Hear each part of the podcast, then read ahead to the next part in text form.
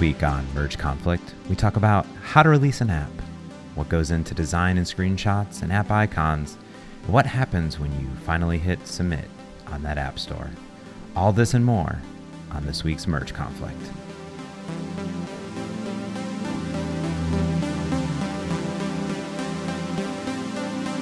Frank, we've released quite a few apps over the years. Yeah. Um, one last year for me. How about you? Last year, well, it depends. When I talk about apps, I talk about all apps, free or not, right? So you release a lot of paid apps. So you have some free apps, don't you? Yeah. Uh, no. Uh, free doesn't really work out too well when you're trying to pay rent, that kind of stuff. Uh, free's fun, but no, I don't actually have that many. I do have a Patreon supported app which Ooh. is different. It's different, James. It's paid in a different way. See, I have the luxury of releasing free apps, being part of of Xamarin, right? I'm making applications for a conference. You can't really charge for a conference application. But over the years, you and I have both released a lot of applications, and you're in the middle right now yeah. of actually releasing your next app to the App Store, which I'm super excited for. Uh, and yeah. no one on the show has probably heard of it yet, uh, but they will if they follow you at all on Twitter uh, or just your blog. Yeah, I plan on spamming Twitter for quite a few days, so they won't and, be able to avoid it. And I plan on retweeting and, and talking about the amazingness of that you have, even though I can't really have anything that I'm going to run this app on. But I think what's really interesting is no matter whether you have a paid app or a free app or a Patreon supported application, we all go through the same process of kind of you know putting this final 5% in. Yeah, I think you said 20%, but really you know you put in uh, uh, you, you put in hours upon hours weeks months maybe a year two years building an application. And then you get to this point where it's it's almost done or it's done and it's ready to go. And what i wanted to talk about today is what are you going through to release your application? What are the final steps? What puts it over the hurdle? Of course you're going to upload it to the app store. you know, like I, we we know that, right? You have a developer account and then you upload it to the app store. But the final steps, and what I mean final steps, Frank, is like this application you're going to put out. People are going to pay for it. You know, you have to promote There's it. some responsibilities involved with that. Yeah, it's it's it's important uh, uh, to, to to get that back. So I think the starting point that I wanted to jump on is is where you at right now in the in the cycle. Can, you know where you All at right. as of t- well, as of recording? I think we should build up the cycle, maybe figure out what the cycle is, and then we can locate me. But um, let's see, what have I been working on? I've been writing a lot of HTML lately. That's the truth. It's a little unfortunate, but if you want to make a website, you're going to write it in HTML, and if you want to write documentation, it's going to be Markdown or HTML. Going to be stuck in that world. So which stage am I in in the big cycle? I'm in the oh my god, I need to document everything because I wasn't documenting during development. So, oh, it's it's tough to catch up like that. Uh, everything would be much better if I was writing the documentation as I wrote a feature. I've worked on uh, maintenance projects before after the product's been released. Then you're just adding fe- uh, little bits to the documentation. That's nice, but unfortunately, in my case, no. I'm going back. I'm doing the full full load right now, just finishing that. But so, so are you mm. beta testing currently? Are you getting feedback? Oh, yeah. Are you putting documentation inside of the application then? Like, how is that kind of process? Because usually when I boot up an application, there's nothing worse to me is when you get an application, you download it, and it just is like, you know what to do, right? Yeah, yeah. Uh, and I'm definitely uh, called. Uh, I've done my share of that. I, I call them blank applications. When you first load them, all you get is like a giant rectangle on the screen, like a white one or a gray one, and you're just like, ooh, what next? And you just have to start searching around for buttons. Yeah, so documentation. Um, uh, for that, I, I always have lofty ambitions. I, I want to create easy to use, friendly apps. And to do that right, I think you kind of have to integrate the documentation into the UI itself. So we've seen examples of that. Apple's tried it before by putting like little bubble tips, like uh, little yellow rectangles everywhere. But I think the common thing now that everyone does is kind of your intro to the app, like a five page, very mm. colorful, somewhat, yeah, lots of pictures, that kind of thing. Your five page intro to the app, and they force that dialogue on you the first time it loads. Do you like those dialogues? So when I built my very first app five years ago, we ran into this problem, which was uh, we would launch you would launch the application, and it would be a blank list view. Yeah. And yeah. there was a button that said Classic. add computer. Classic. uh, and you could click add, and this is an application that would connect to your PC, and you could just connect over Wi-Fi. And we had uh, multicast, TCP, and and all this stuff, so we could automatically detect the services that are running on the computer and configure. But you may have some issues. The problem is, is that what does that plus button mean? It's a generic plus button. You know, it can really mean anything. It's not like add PC. It's not Do like they do have the thing. confidence to hit that plus button, basically? Yeah, exactly. You're like, oh, what is it doing? So what we did is immediately one of the very first things I did is I added a four page start guide, a little a view pager, if you will. And what it did is it walked through and it gave you a bulleted list of welcome. Make sure you and like the problem is you had to install something on your computer. So if you didn't install that software on the computer, the app's not going to work. So the very first thing it says, hey, go to the website, download the software on your computer, launch it, and you can set up a password, an optional password if you want to, just so we could handshake.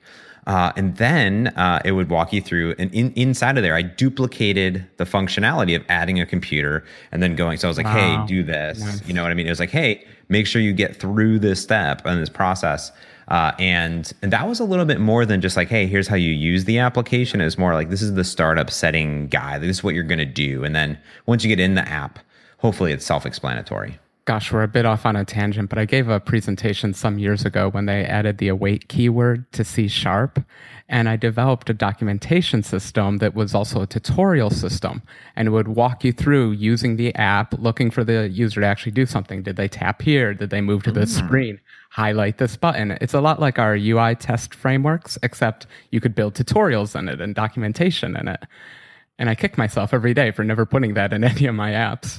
That's pretty cool. I mean, just when you think about when I even uh, uh, when I start up some applications today, sometimes they'll do that little five page scrolly, like, cool, I know how to use this application, but then I don't really. Some some apps overdo it. I was just I was forget what apps I was using recently, but it's like every five minutes it would do that thing where it fades the entire application and puts a circle. Like, you need to be really aware of this right now. Like, I don't really need to be aware of that right now. Oh, and it's funny too because I'm using a new email app, and at first it was super obnoxious. It was putting uh, every time you went to a new screen, it would explain the screen. Every time you did a new action, it, it would explain that action. Oddly enough, usually after you did it, but some a lot of times before you did it. And um, after a day or two, I'm just like, I got to turn these things off. Like adaptively, they were turning off. But at the same time, I got to the settings where I could turn them off, and I'm like, nope, I'm going to leave them on because I actually want to learn how to use every feature in this app. And so they're super annoying, but I don't know. Some part of me actually just like the thoroughness of, wow, you really can learn an app completely here. Well, what, what I kind of go back to is I take a look at how I used to um, create video games uh, and play video games. Is almost every single game starts with a tutorial of some sort. It's either verbal or it's actions that you want to do. I remember Halo, right? You you'd get and you would land, you'd be in there, and it's like, hey, this is how you use a controller. Like you point up, point down, and it would. It was actually interesting because how they did that is when you looked up uh, and looked down, they would see if you wanted uh, the axes on the control. Some people like the reverse. Oh, Fun, fun. So they automatically detected that for you. That was smart. It wasn't a setting; yeah. they configured it. Um, and then you'd have this little uh-huh. thing where you go kill. But it's either that demo lasts thirty seconds to two minutes, or it's like fifteen minutes, and you're like, oh, banging your head against the wall. Just let me play this game. Yeah. And, and they're getting better of integrating it right into the game, right? Like a lot of my favorite game is Journey, and the first level is the tutorial level, and you you see that afterwards. But when you first get into the game, it feels like you're playing the game immediately. Those Yeah. are the ones I love the best that really integrate the tutorial. Yeah, I those don't are know how good. to apply that to an app exactly. We're a little more rigid. We're a little more structured, I guess, with our Well, things. it, it depends. It depends. Like you know, you don't sometimes need to explain everything to everyone because they may not use a feature. So you get to a point where you're doing your research through your beta phase, and you're like, oh well, someone doesn't use this feature, but I'm telling them for two screens how to use it. Um, you know, maybe you step them into it when they get to the point when they hit save or when they hit new file or when they hit new thing, then you actually explain to them what's next instead of going through the whole thing in the beginning. But are you learning from your so are you integrating beta feedback into this documentation or what are you what are you documenting? Like you were using it? Oh, absolutely. Actually, um, let, let's actually step back. For the beta part, I, I do the betas as early as possible. Once I have something kind of compiling and that does pretty much anything, I start recruiting beta testers. Usually I just get my friends involved, something like that. um, you just got to get it on other devices. That's a lesson I learned over the years of releasing apps. Is you just got to put on other devices just to make sure it doesn't crash. I mean, bare minimum. Um, most beta testers you don't get much feedback from. That's fine, um, but at least they usually tell you if it crashes. So yeah, base, base level information there or some sort of analytics, maybe. Yeah, yeah. Back. Throw in all your crash crash analytics. What if we? Uh, what's it called now on Xamarin? HockeyApp. You got HockeyApp. You got uh, App Insights. You got you got like a thousand different services. Yeah. Raygun, right? You can use all these different services. So I was using those all the way up through the development of my app. Unfortunately, my app does tricky things with exception handling, and those libraries were getting in the way. Unfortunately, so mm-hmm. I had to disable them. But they were invaluable, yeah, during the beta process. So that is not something you should wait to the end. That is not a part of releasing an app. Keep your beta running the entire time. You need it. Everyone needs it. So I've been integrating beta feedback forever over the last six months. No, nothing's really changed there. And um, the big one, though, um, I, I think I had this in a tweet once, but I realized that well, let me start with Miguel de Icaza of Xamarin fame, of Mono fame. I was at some conference and he said something that has really resonated with me. It stuck with me forever. He said, if you don't document it, it doesn't exist. And that has plagued me forever because it really it made me think about, oh, I spent a week coding this feature, but I didn't bother to document it. So will anyone ever find that feature? Well, of course they'll find that feature, I assume, right? Mm-hmm. Um, so that if you don't tell someone how it works, how are they going to figure out how to do it? Right? It's yeah. It's it's literally that chicken and egg scenario where this amazing feature may exist, or even in a library that you create. We talk about documentation on GitHub, which we've talked. You know, we talk about and uh, you and I often. It's it's if you if you have this hidden function, just because there's a dot doesn't mean it's going to do it. Maybe XML yeah. is going to document itself, but when you release a product, a physical good, yeah, um, you know, you for charge instance, money for. I, I love Xamarin Studio because there's like a thousand bajillion hidden features in that thing. It's amazing. it's it's and I mean Visual Studio the same too. Like there's a thousand different things in there, but you go like in Xamarin Studio, it took me four years to find that there were um, templates that you could use. So you can I can write t- type something like try. Oh yeah, like right? snippets. Yeah little snippets. It's built in uh, into yeah, it. There's fantastic. I use them all the time. There's uh, you were showing me one time. You know that there's a there's a search in the top right of Xamarin Studio. Yeah, uh, you can just type in that thing and it, it shows you stuff. Command dot even better.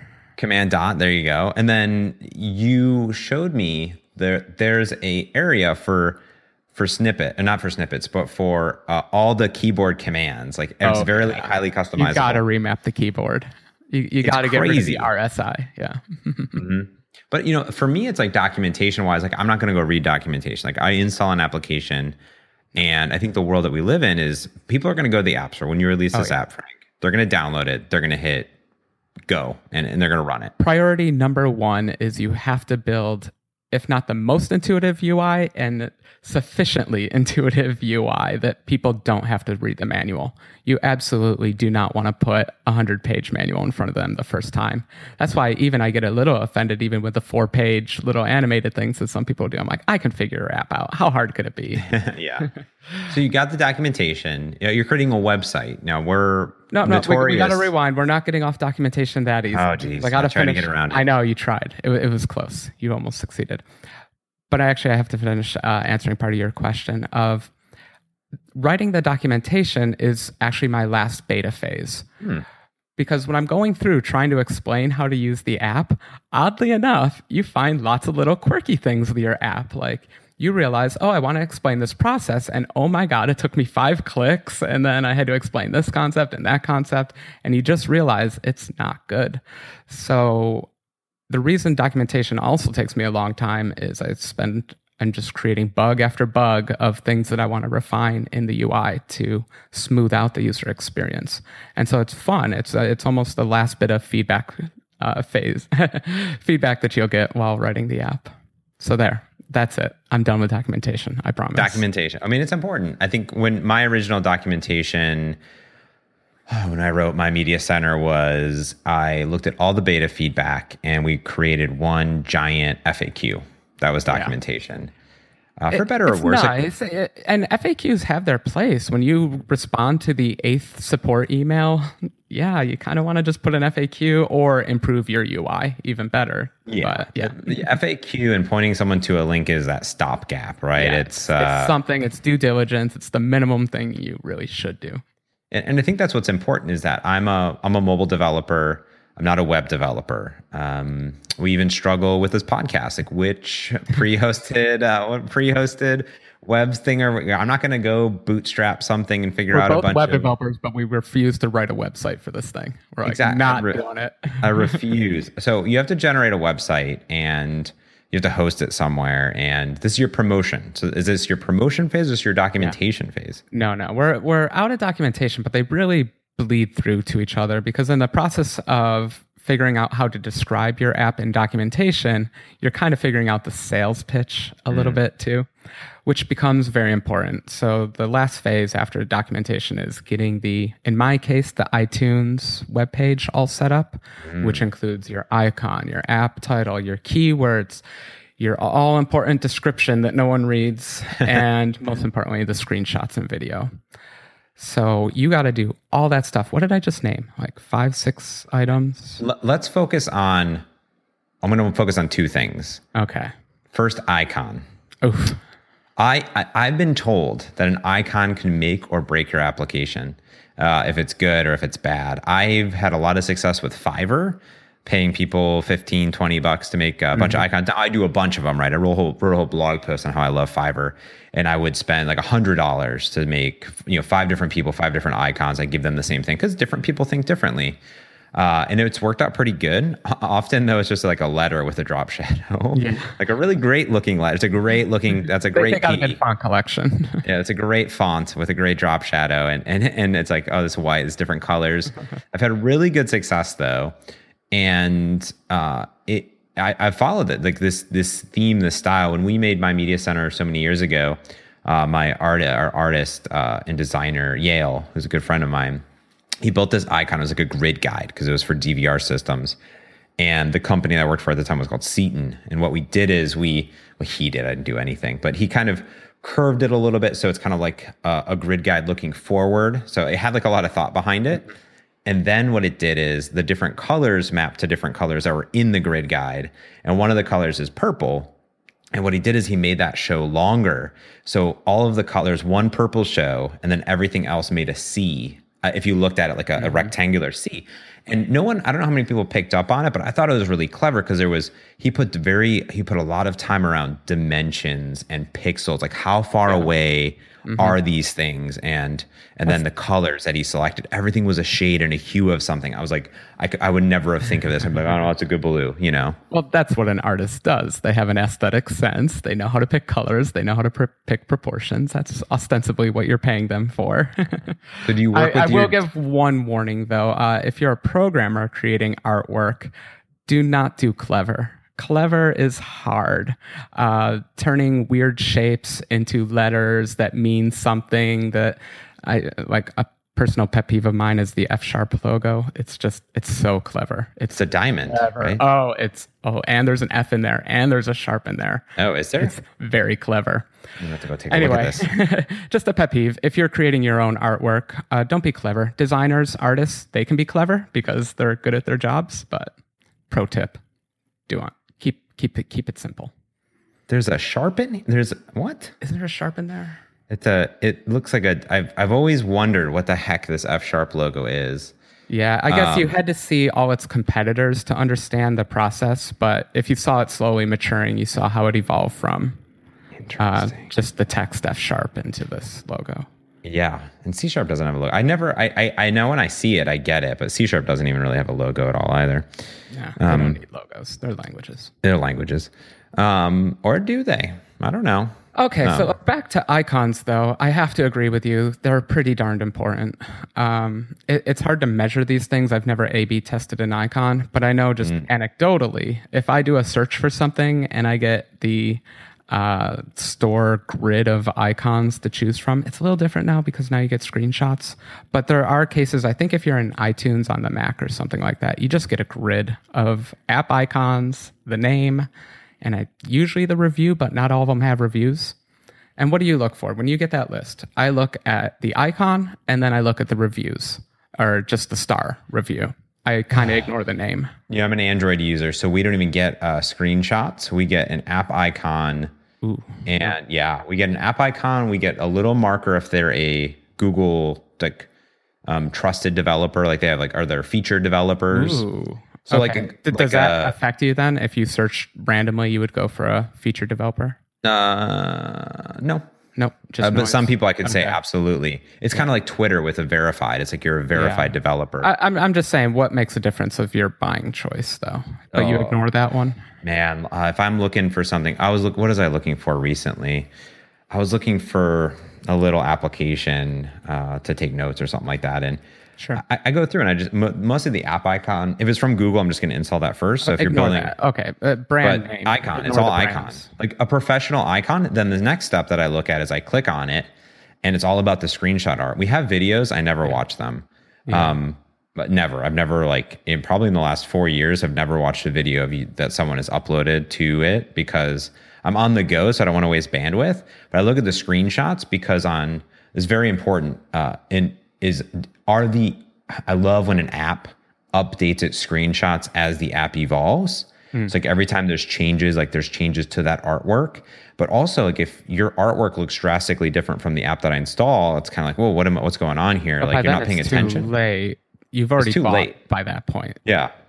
Well, Which it's is in there. an argument I, I, I kind of want to make to people. You can spend forever on an app, but the thing that people buy is actually all that metadata you put in the store. They don't buy your app unless you're on Android. You have trials or something like that, maybe. Uh, you, so you can on Android, if you buy an application, you can uninstall it within 15 minutes and get a refund or something like that. Okay. It used to be Either 24 way, I'm hours. just going to make the point on the iTunes store, at least classically, you're selling the ad. You're yeah. What, what I really like, what I really like is the icon has to be pretty good. It doesn't have to be amazing. Icons or whatever, but it's something that I want to tap on. But also that screenshot, if it's anything that's not material design, not going to install it. Right. If Okay. if your app is not looking good or it's just been there for a long time, I don't care if it's been updated in a long time. If it just looks old, I'm probably not going to install it. But that app, that app, that star is very important.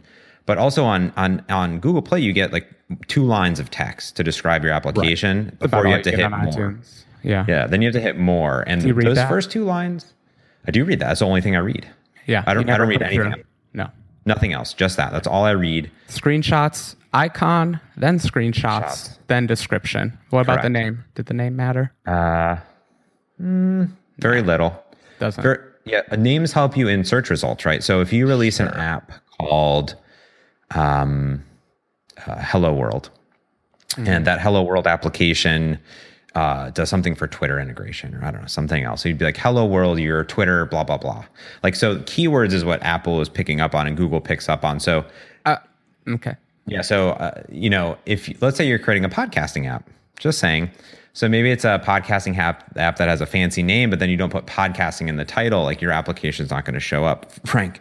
Um, and Yeah, actually, I want to address that real quick because uh, actually, as far as anyone can tell, the title is way more important than the keywords. Yeah, actually. totally. People stress out about their keywords, but it turns out Apple's search is pretty terrible. And unless you got those Google. keywords in your title, your app Mm-hmm. just doesn't get found. my my my my Meetup Manager, which I love, uh, is called Meetup Manager. So when people search for Meetup, it comes up. But I, I put it's like uh, it's called Meetup Manager check-ins for organizers. No, the app when you download it is just called, um, you know, Meetup. um, Meetup or whatever. Something. Yeah. Right, but that, that's the whole name of the application. Because if someone's searching like Meetup organizers or organizer check-in or whatever, like that's what that's what Apple shows up. And as soon as I changed that title, it, it was a huge, huge boost to my application. Yeah.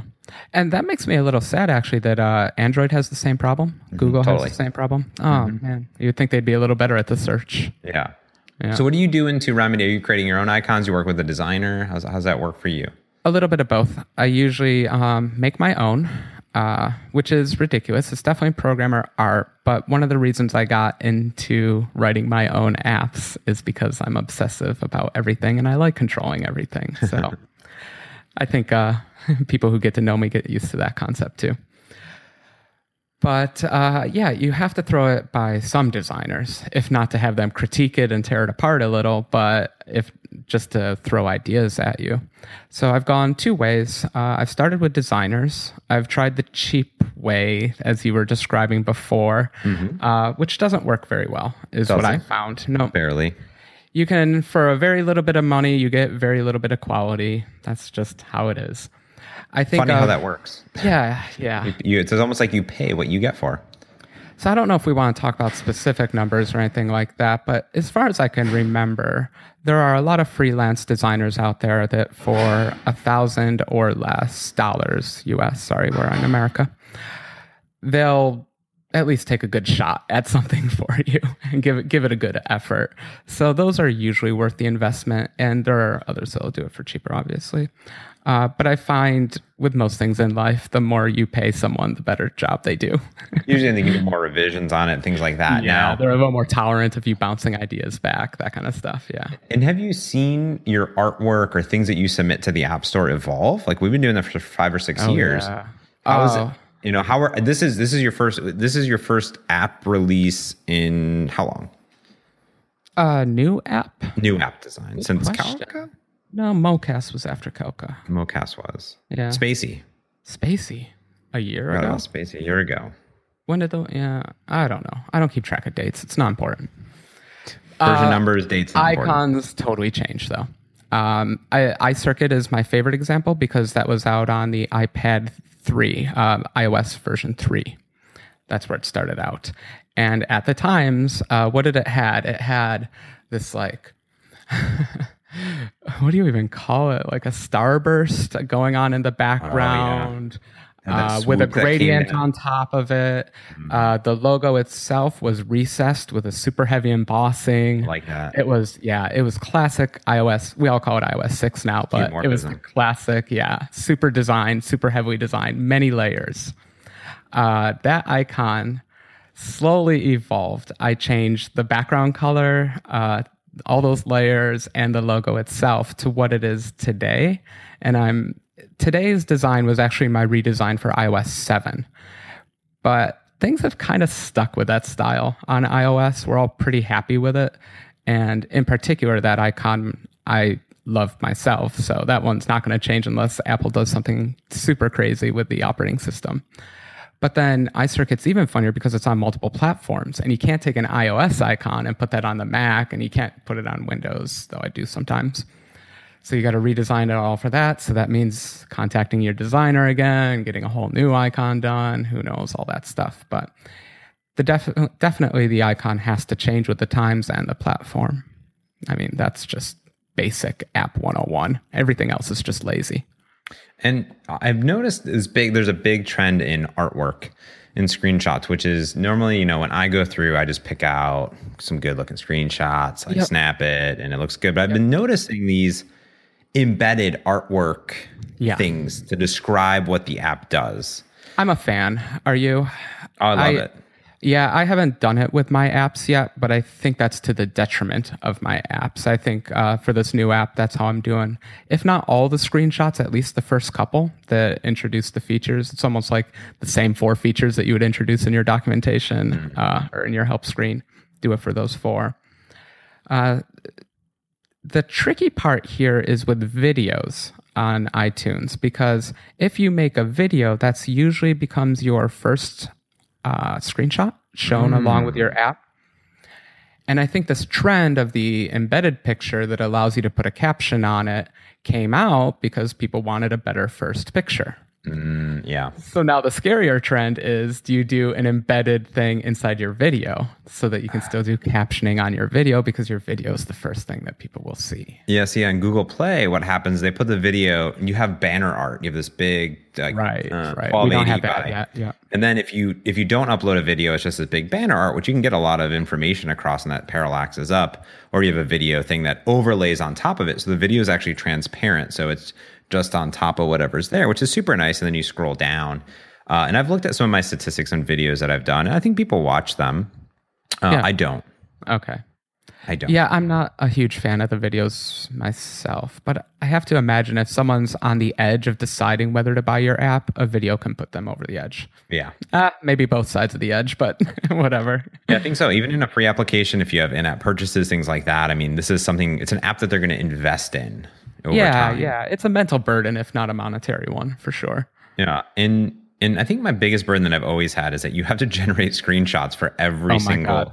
It's killer. size, and you want them to be this. I want them. I And want them to be the same. so bad. It used to be like two sizes, one size. Oh god, the one size days. Those were the days. I what are loved- we up to? Like six sizes? Seven? Uh, I don't even know. It's. Four, four, uh, like, f- like five, phones, six, the six plus, iPad. iPad, iPad Pro, iPad Retina, Apple Watch, Apple And TV. technically, you can do a video for each one of those too. Goodness, are you serious? Yeah, it's just like, yeah, that you can get really depressed looking at that form of the blank spots that you leave in it, but you got to call it quits somewhere. Yeah, and I, I put as many screenshots as I can, but really the first one, the first two are all that matter. Uh, I would say.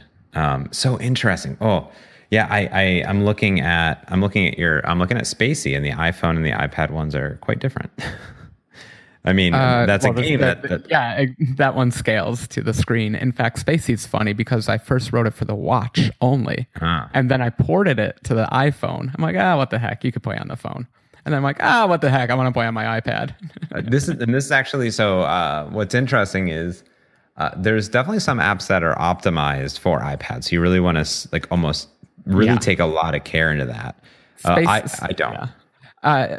I, I think apps almost start out on a platform and then the other platform just becomes secondary. Like the app that I'm releasing now started on the iPad, and the other ones I kind of had to port it to. I see. Spacey started on the watch. Makes started on the Mac. Yeah, that makes sense. The when I upload uh, applications, I always include an iPad version, even if I didn't optimize, because a lot of downloads come from Meetup Manager. I just let it Yeah. stretch. I don't do the two X because no one downloads it because it doesn't you show just up in have the to App do it to, if nothing else, to be polite because using Hmm. a scaled up iPhone app on the iPad is miserable. You Terrible. just Don't do that. to people. Oh, please don't. yeah, that's that's a lesson learned. I did that for the uh, Evolve 2014 app, and that was a terrible idea. So I just scaled it. It totally works. It works fine. Mm-hmm. Um, okay, so artwork done. Now that you were leading up, do you have a checklist? Do you do you have a checklist that you have like a, a clear like checklist when you're releasing? I, wish I was that organized. I listen to other podcasts and hear from other people that are way more organized than me. No, I unfortunately keep that checklist. I, I take that back. When I say I don't have a checklist, I mean I don't have a standard checklist. Okay. But I work off of checklists. This is how I run my day. So when I'm releasing an app, I build up a checklist for sure. I can even bring it up right now. But I'm not smart enough that I remember to reuse the checklist between different apps. I wish I was that organized. Are you? Uh, no, I just I just go with it. I mean, essentially, the App Store is going to tell you what's wrong um, with it. And when I when I'm building applications, I go through and upload all the artwork, do all this stuff. I have a weird process. My process on both Android and, and iOS are, are intriguing. I create a beta build, and that uh, it's, it's a sorry, it's it's my GM build, but Yeah. first goes into beta channel that I, I do the have. same thing on yeah. Yeah, iTunes. only I have access to. I set it to test flight. Uh, I don't trust. I don't trust that you compile an app and it just and it may just work and install. Right? You haven't tested that final build. Like that Oh, it was build. worse than the old days when like signing was really broken. You would be literally uploading a build that you can't test anywhere. Yeah. Like, uh, or at least if you weren't smart enough to learn how to re-sign things, you could not test it anywhere. And then Apple would take three weeks to approve it, and then someone would finally get it. And oh, yeah, terrible. scary. So you're you're going up. So let's talk about the the app store is done. Uh, your app's going to look great, and you have archived everything. Uh, Did we up- talk about building the website yet? we have to build a website which contains website. documentation, which contains a support link, A privacy which link. explains a privacy link. But let's talk about the support for just a moment. Mm-hmm. Um, you have to have a place for people to email you because people will always want to email you. At least a place where they can freeform enter box uh, text. Oh, they love But it, then yeah. ideally, you don't want private communications with people. You'd rather uh, build an online uh, database, your FAQ, as it were. Oh yeah. Uh, so you want either a forum or a FAQ that you can easily add to and upgrade over time. So you got A all user that voice or something. stuff. Yep, a user voice or something. Or then user voice has really changed their uh, pricing model, and I don't think I'm going to be using them anymore. Maybe like a dis, maybe like a discourse, or there's like a bunch of these like free different tools. Yeah, I use this funny forum software. That's for a forum, um, which I find better than just a comment engine or something like that because you can get more organized in a forum and pin things and do stuff like that. Um, but definitely for just feature submission, yeah, you might want to break that out into its own little database or something.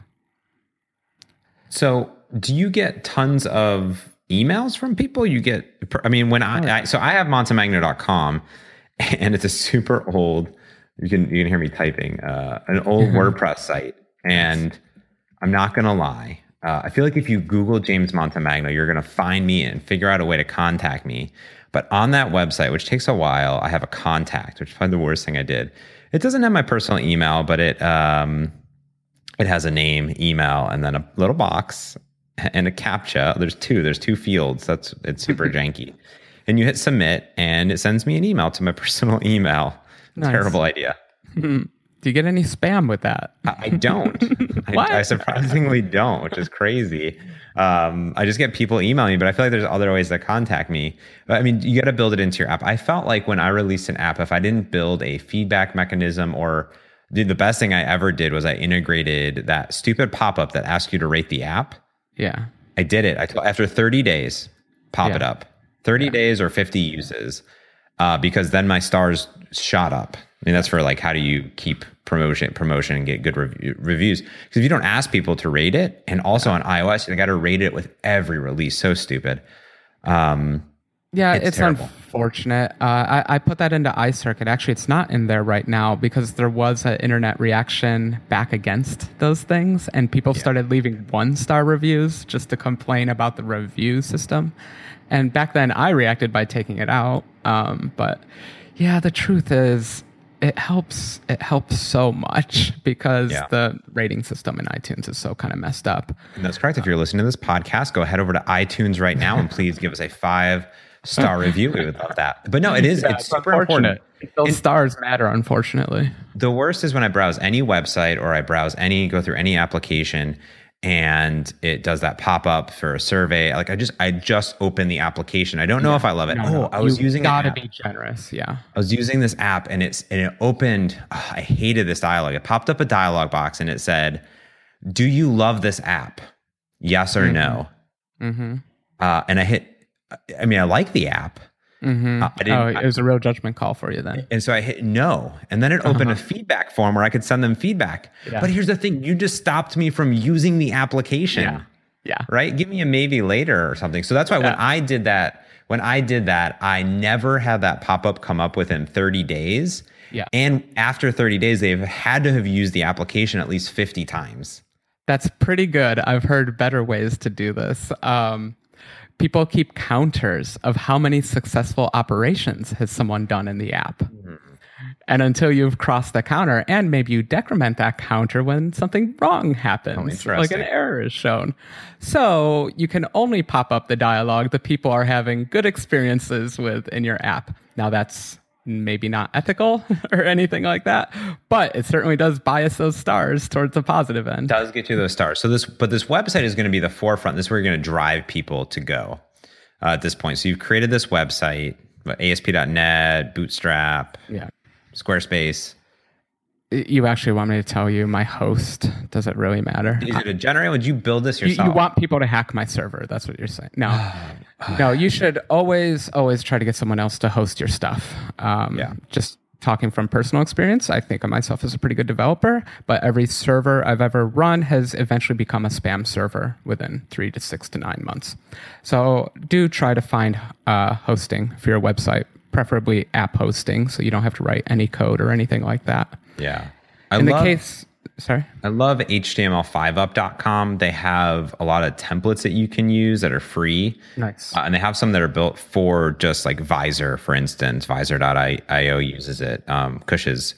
Um, app to, to mirror Android, but they're like built like it's like here's a phone, you put the screenshot in it, it's like super nice because mm-hmm. uh, it's like a launch point for your application. I mean, people are gonna look at this and they're gonna mm-hmm. look at it mm-hmm. probably on a mobile device. Uh, may need to be mobile optimized.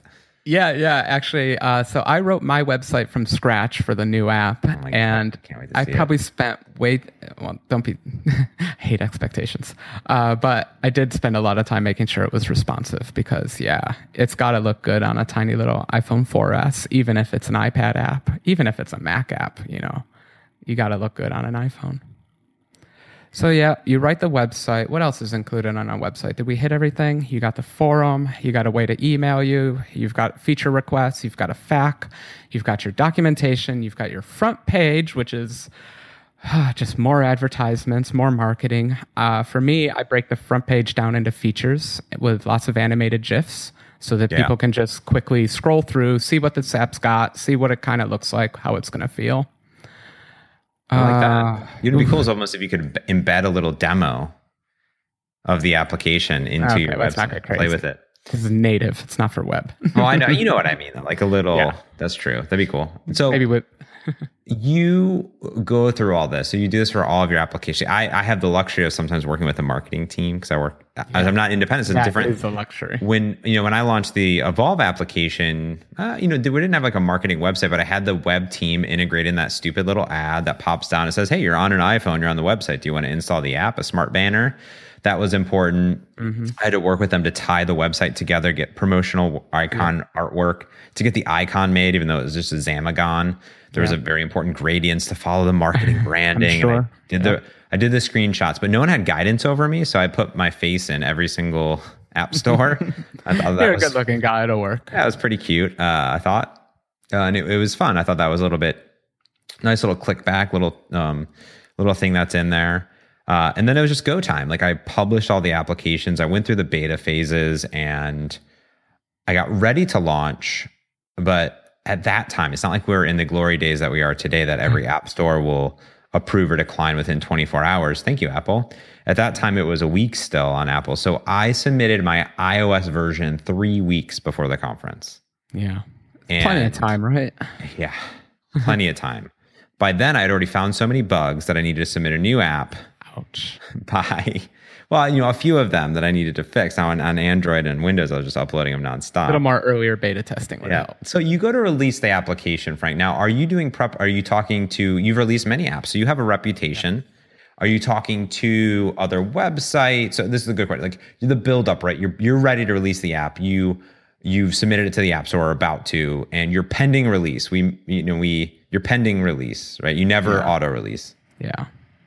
And I, there's a important days that you release on Monday or Tuesday. I think is this. You take this into consideration. I would say any any day before Thursday is fine. You you can pull off a Wednesday. So why why though? Why is why are these days important? Oh God, the, you're asking a developer who pretends to play marketer for one to two months out of the year. I've done this like for five or six, seven years, but I only pretend for so many months per year. So please, everyone who's listening, take everything I say with a grain of salt, especially after I say, I think I could do a much better job with all of this.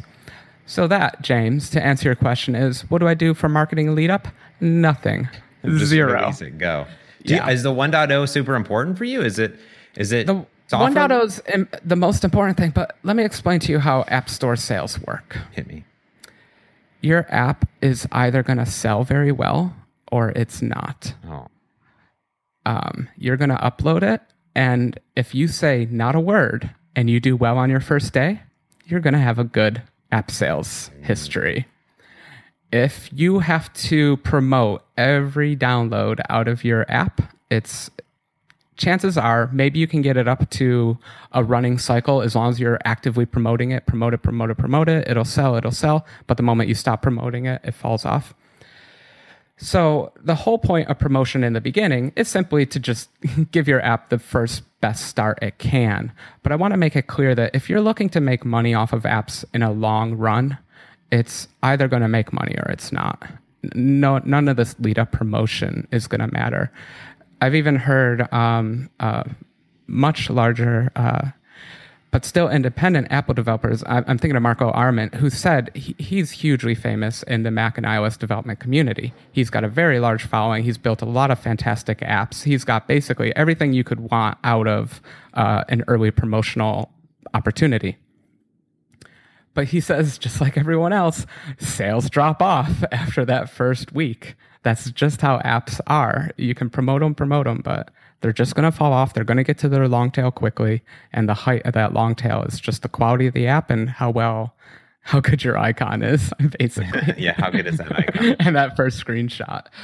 Um, okay, so all that said, but promotion's still fun. Promotion's still worthwhile because it's good to have a big first sales day. It, it certainly feels good, especially after you've spent six months writing an app. You want to get a lot of money in the bank, but yeah. Um, so we, we can go into that, but I just wanted to be clear that well, I think what I'm excited, uh, what I'm excited for, is to see how this goes. By the time we're back talking about it, the net, we'll have a whole podcast on just how that first day, how that first week felt. how did you deal with all that angst? I have a whole blog post about after oh, I released the God, blog. Yeah. And, that, we could do a whole podcast on that subject. Oh, we will. We will. Um, because yeah. we got to wrap up this one. I'm super excited Sounds though, because we're at the point now that Frank's ready to launch. He's good to go. By the time you hear this, it'll probably be out on the App Store.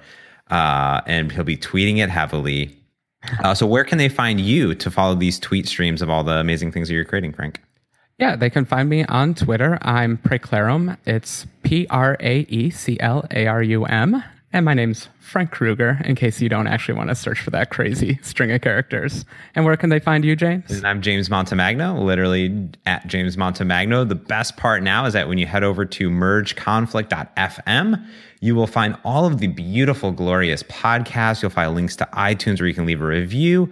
And of course, you can find us on Google Play, on Stitcher, on all the other places, including just RSS. And there's little little icons, little circle images of our beautiful faces. Oh, thank God there's circles. Gotta have those circle images. And you can learn everything all about Merge Conflict over at mergeconflict.fm. Ah, so it's been lovely, Frank, spending this afternoon talking about all the the angst that you all have to angst. go through. Yeah, oh, it wasn't even that angsty, but it did feel good. Thank you. Absolutely, it's going to be fun. I cannot wait to see what happens. So until next time, I'm James Montemagno, and I'm Frank Krueger. Goodbye.